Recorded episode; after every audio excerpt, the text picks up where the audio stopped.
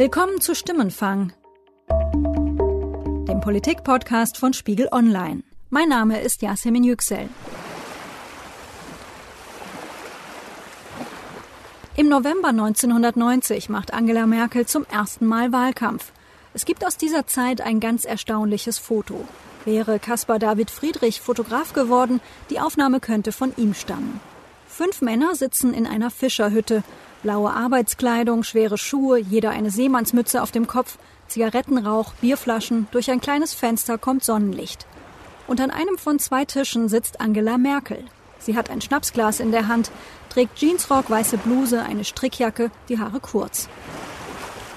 Für diese Episode von Stimmenfang bin ich diesem Foto nachgefahren. Nach Lobbe auf die Insel Rügen. Dort ist das Foto entstanden. Hans-Joachim Bull ist einer der Fischer auf diesem Foto. Ich treffe ihn in seinem Garten und er erzählt mir von diesem 2. November 1990.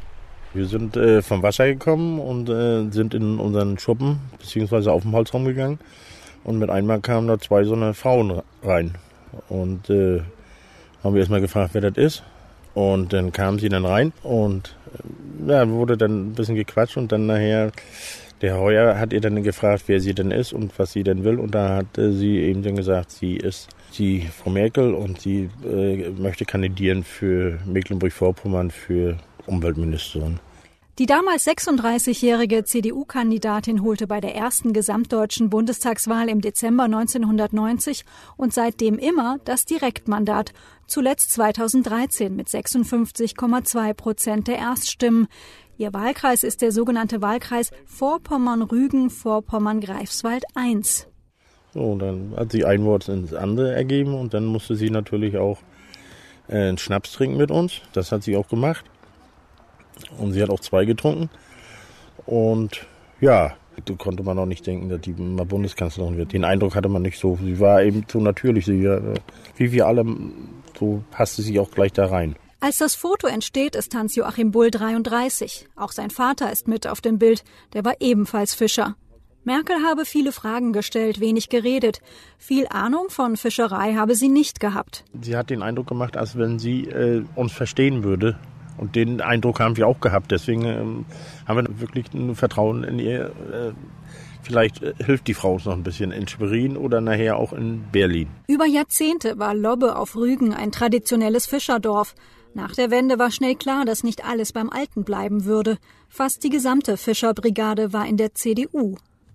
Haben Sie sie 1990 dann auch gewählt? Ja, das werden wir alle, alle Mann gemacht haben, die da drin in der Bude waren, auf jeden Fall. Wie ist das heute? Werden Sie im September zur Wahl gehen? Ja. Und haben Sie schon festgelegt, wen Sie wählen wollen? Ja, ein bisschen Zeit habe ich noch. Und wäre die Merkel wieder eine Option für Sie? Darauf muss ich jetzt aber nicht antworten. Ne? Müssen Sie nicht, aber ich darf fragen. Ja, na, das, das dürfen Sie. Hans-Joachim Bull ist noch bis 1998 zur See gefahren, dann war Schluss. Er fand einen neuen Job bei der Kurverwaltung. Heute ist er in Rente. Mit ihm mussten nach und nach immer mehr aus der ehemaligen Brigade aufhören. Den Niedergang der Fischerei auf Rügen konnte auch die Direktkandidatin Merkel nicht aufhalten, auch wenn die Fischer sie um Hilfe gebeten haben.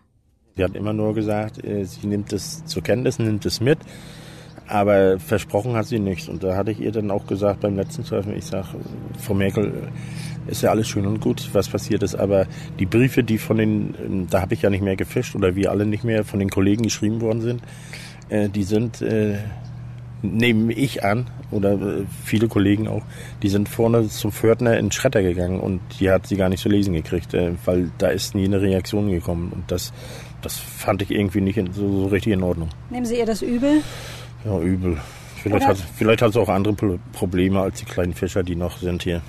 Sind häufiger in den Jahren danach nochmal Politiker bei Ihnen vorbeigekommen, um zu fragen, was geht, was sind Ihre Themen, was treibt Sie um? Die wissen ja, die wissen ja, die anderen Politiker, die wissen ja gar nicht, wo Loppe ist. Ach, ich habe es jetzt auch gefunden, das war gar nicht so schwer. Ja, sind Sie Politikerin? Nee, bin ich nicht. Ja, sehen Sie.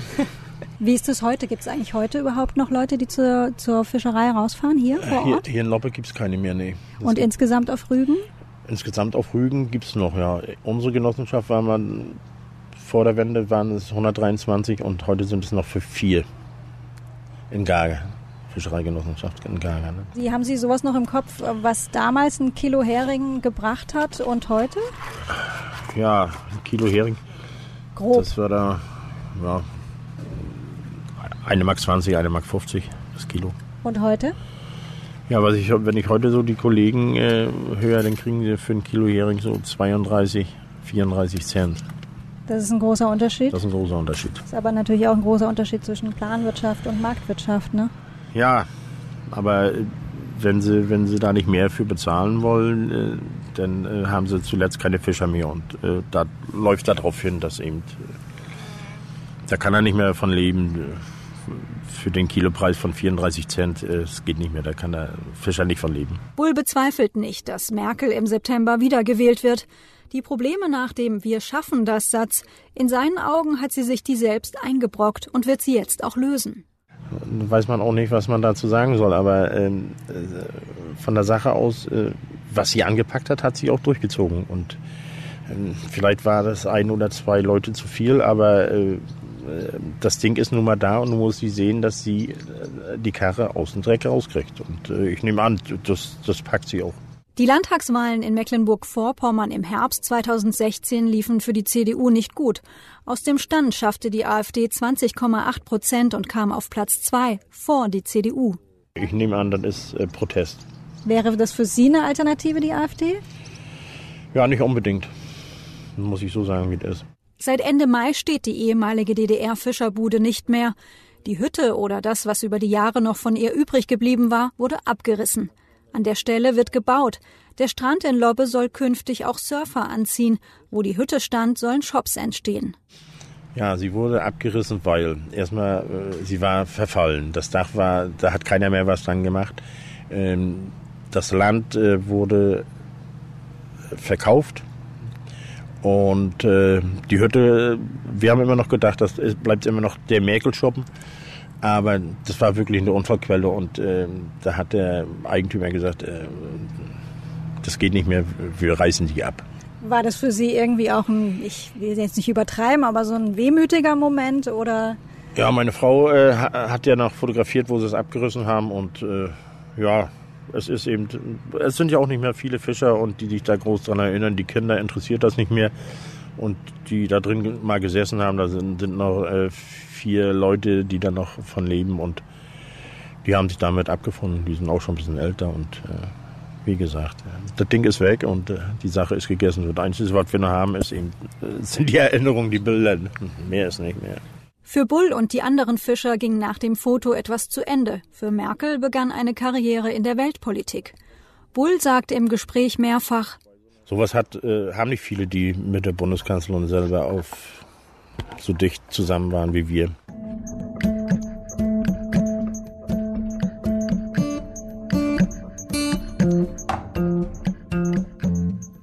Und das stimmt wohl. Heute ist Merkel seit zwölf Jahren Kanzlerin.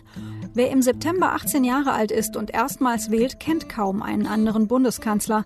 Merkel scheint irgendwie zur Bundesrepublik zu gehören. Auf ihren Wahlplakaten wirbt sie mit Für ein Deutschland, in dem wir gut und gerne leben.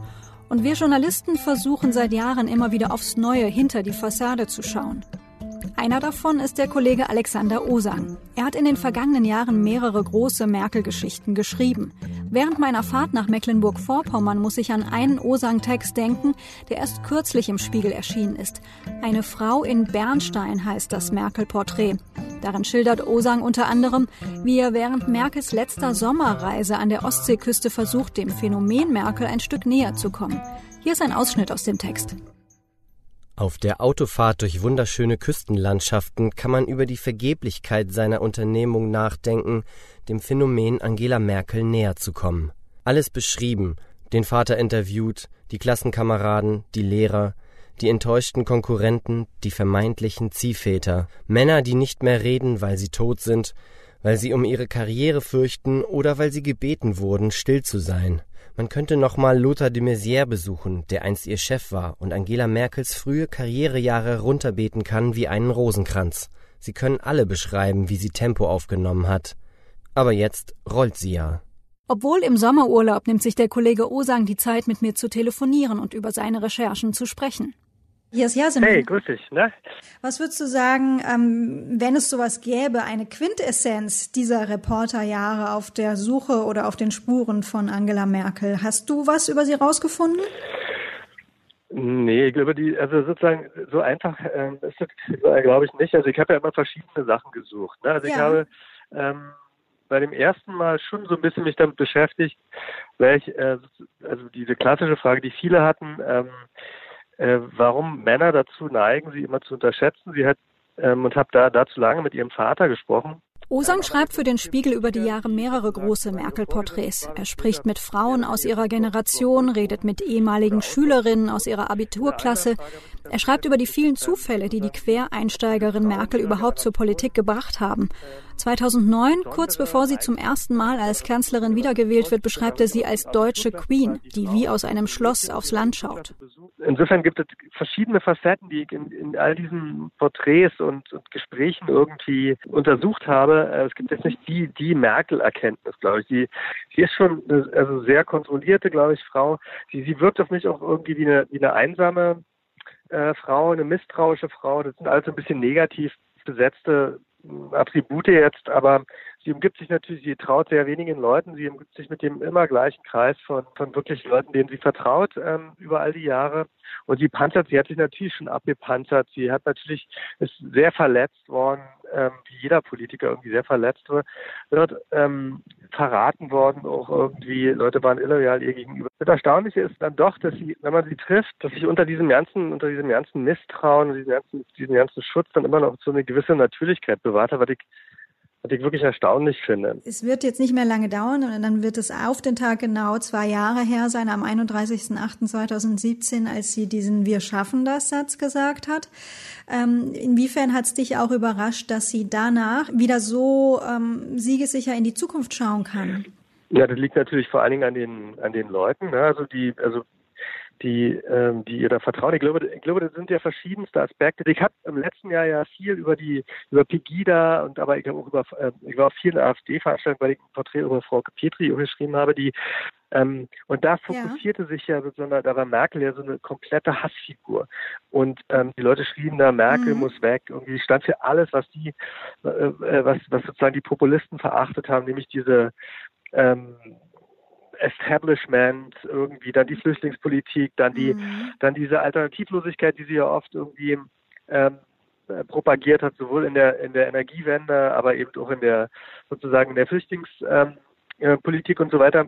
Und ähm, und äh, im Ende sind das diese, nicht viel dieselben Leute, die jetzt irgendwie sich wieder hinter ihr versammeln. Und das ist das Erstaunliche. Das habe ich in meinem, in meinem letzten Text auch irgendwie versucht zu beschreiben. Ich meine, die sind dann im Sommer, jetzt ist irgendwie Sommer und ähm, äh, und alle Urlauber und alle haben gute Laune und CDU-Hüte auf und und wenn man mit den Leuten redet und, und, und sozusagen deren Interessenlage irgendwie abcheckt, äh, dann, dann dürften die nie im Leben Angela Merkel wählen. Die haben eigentlich komplett andere Interessen, aber sie wählen sie, weil sie irgendwie ähm, ja auch für mich selbst, also für viele Leute irgendwie so eine Art Verlässlichkeit ausstrahlt, dass man irgendwie sagt, ja okay, mit diesen ganzen Irren jetzt auch im, sozusagen in der internationalen Politik, ähm, da, da ist die eigentlich die letzte. Dass, dass sie eben diese, für diese Stabilität. Genau, die, die, die irgendwie noch da ist. Ähm, und, und dann guckt man sich natürlich um und das ist natürlich immer so bei lange regierender Politikern. Da ist ja niemand. Also wer soll denn machen in der CDU? Mhm. Seehofer ja wohl kaum. Und, ähm, und, und sie hat natürlich, und, und das ist natürlich auch ein Preis, glaube ich, ihrer Politik, dass, dass da irgendwie niemand irgendwie irgendwie scheinbar eine Alternative darstellt. Die SPD, die, die, die kann man nur wählen im Prinzip im, im Moment, weil sie einem leid tun. Mir scheint, da gehören natürlich ja auch zwei dazu, nämlich die Wähler und die Kanzlerin. Und es ist ja so, dass der Erfolg gibt ihr ja recht. Es ist nicht unrealistisch, dass sie in ihre vierte Legislaturperiode mhm. geht. Was würdest du sagen, was sagt das auch über die deutschen Wähler aus, dass sie mit dieser Kanzlerin, die 2013 zwar gesagt hat, sie kennen mich, ich persönlich wage aber zu bezweifeln, nee, dass wir, wir sie kennen. Vielleicht müssen wir das auch gar nee, nicht. Das ist ja auch eine Frage. Ähm, ich, ich, glaube, das sagt einfach am Ende, ähm, so, so blöd wie das klingt, glaube ich ja, dass die das, was die ähm, sozusagen Populisten wollen und das, was was Angela Merkel irgendwie dem, dem, dem Volk gibt, ist ja nicht so verschieden. Also sie, ähm, die, das ist ja alles ist irgendwie eine Art Angst, die machen ja so eine Art angstgesteuerte Politik in, in diesen populistischen Parteien. Das ist irgendwie die Angst vor der Fremde, Angst vor der Größe der Welt, Angst vor der Digitalisierung, äh, all diese Dinge, die sprechen die an. und Angela Merkel gibt eigentlich den Leuten irgendwie das Gefühl, wir wir lassen euch dann nicht zurück. Wir äh, sozusagen, also auch jetzt in, in ihrer in, in, ihrer Wahlkampfrede, die sie jetzt dieses Stump Speech, die die hält, geht es ja eigentlich darum, Digitalisierung, wir werden sozusagen keine Steuern wir werden eigentlich keine Veränderungen machen. Diese diese Flüchtlingsproblematik hat sich total ähm, hat sich eigentlich total beruhigt. Also das ist sozusagen ja nicht vorbei, aber es scheint sich beruhigt zu haben für sie, also zumindest für den für, für den deutschen Bürger. Und da entsteht so eine extreme Alternativlosigkeit, finde ich. Und, und die Deutschen laufen der diesem Image eben irgendwie hinterher und ich finde es ja irgendwie auch nachvollziehbar. Ähm, ich finde es ein bisschen beunruhigend, also weil, weil wir, weil wir uns ja immer einreden, wir kennen Angela Merkel, wir wissen, was die, was die eigentlich will. Sie hat so einen engen Beraterkreis. Sie sozusagen, sie wirkt unfassbar vernünftig, finde ich. Also ich habe in dem Text geschrieben, sie wirkt wie so neben, neben diesen ganzen durchgeknallten Politikern, diesen Machos gegen neben Putin und, und Trump und und Erdogan wirkt die wie eine, wirkt die wie die Weltvernunft, ne? Und wir folgen dieser Frau ohne wirklich, ohne, ohne sie wirklich zu kennen und, und, und können nur und hoffen, dass sie, dass sie wirklich so vernünftig ist. Aber ähm, am Ende ist es natürlich irgendwie sehr, sehr seltsam, äh, die, die Situation und irgendwie unwirklich gerade im Moment. Alexander, ganz herzlichen Dank. Ähm, wir müssen es kurz machen, denn du bist im Urlaub und da sollst du ganz schnell wieder hin zurück. Ganz genau. Bis, Bis dann, bald. mach's gut. Tschüss. Bevor ich nach Berlin zurückfahre, halte ich in Stralsund. Ich will mir Merkels Wahlkreisbüro anschauen. Es liegt in der Fußgängerzone. Es ist ein sonniger Vormittag. Von Wahlkampf ist hier noch nichts zu spüren. Urlauber spazieren durch die Altstadt. Im ersten Stock eines Geschäftshauses ist das Büro. Rechts davon eine Parfümerie, links ein Optiker, gegenüber ein Lottogeschäft. Mittendrin aber irgendwie auch sehr diskret. An der Hausfassade hängt ein Messingschild. Darauf steht Bundestagsabgeordnete der CDU Dr. Angela Merkel. Kein Foto, kein Plakat, keine Telefonnummer, keine Webseite, keine Öffnungszeiten. Man muss das Schild schon sehen wollen, sonst fällt es eher nicht auf. Ein Kollege hat das Büro mal in seinem Text mit einer Briefkastenfirma verglichen. Im Mai 2016 wurde vor dem Büro ein Schweinskopf mit beleidigender Aufschrift abgelegt. Ob es damals einen direkten Zusammenhang gab mit Merkels Position in der Flüchtlingspolitik, unklar. Ich klingle und möchte gern wissen, was die Kanzlerin in ihrem Wahlkreis in diesem Wahlkampf so geplant hat. Termine, Veranstaltungen etc.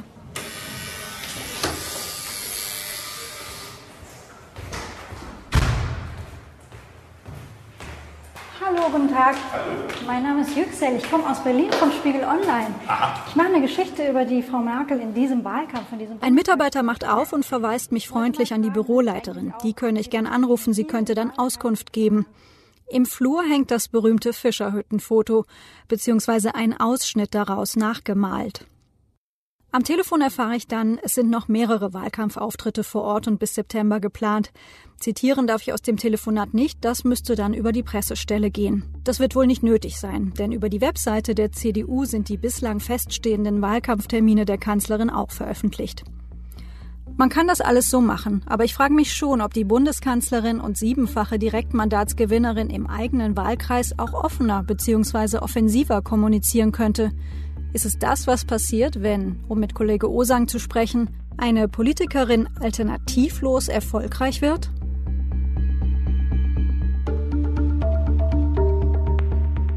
Das war unser Politik-Podcast Stimmenfang für diese Woche. Für eine der nächsten Episoden von Stimmenfang brauchen wir wieder einmal Ihre Unterstützung.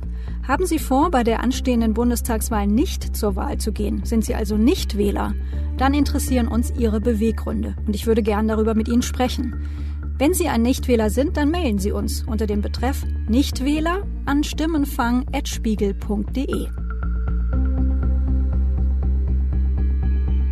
Ich wurde bei der Produktion unterstützt von Charlotte Meyer-Hamme, Ruth Lampen und Matthias Streitz.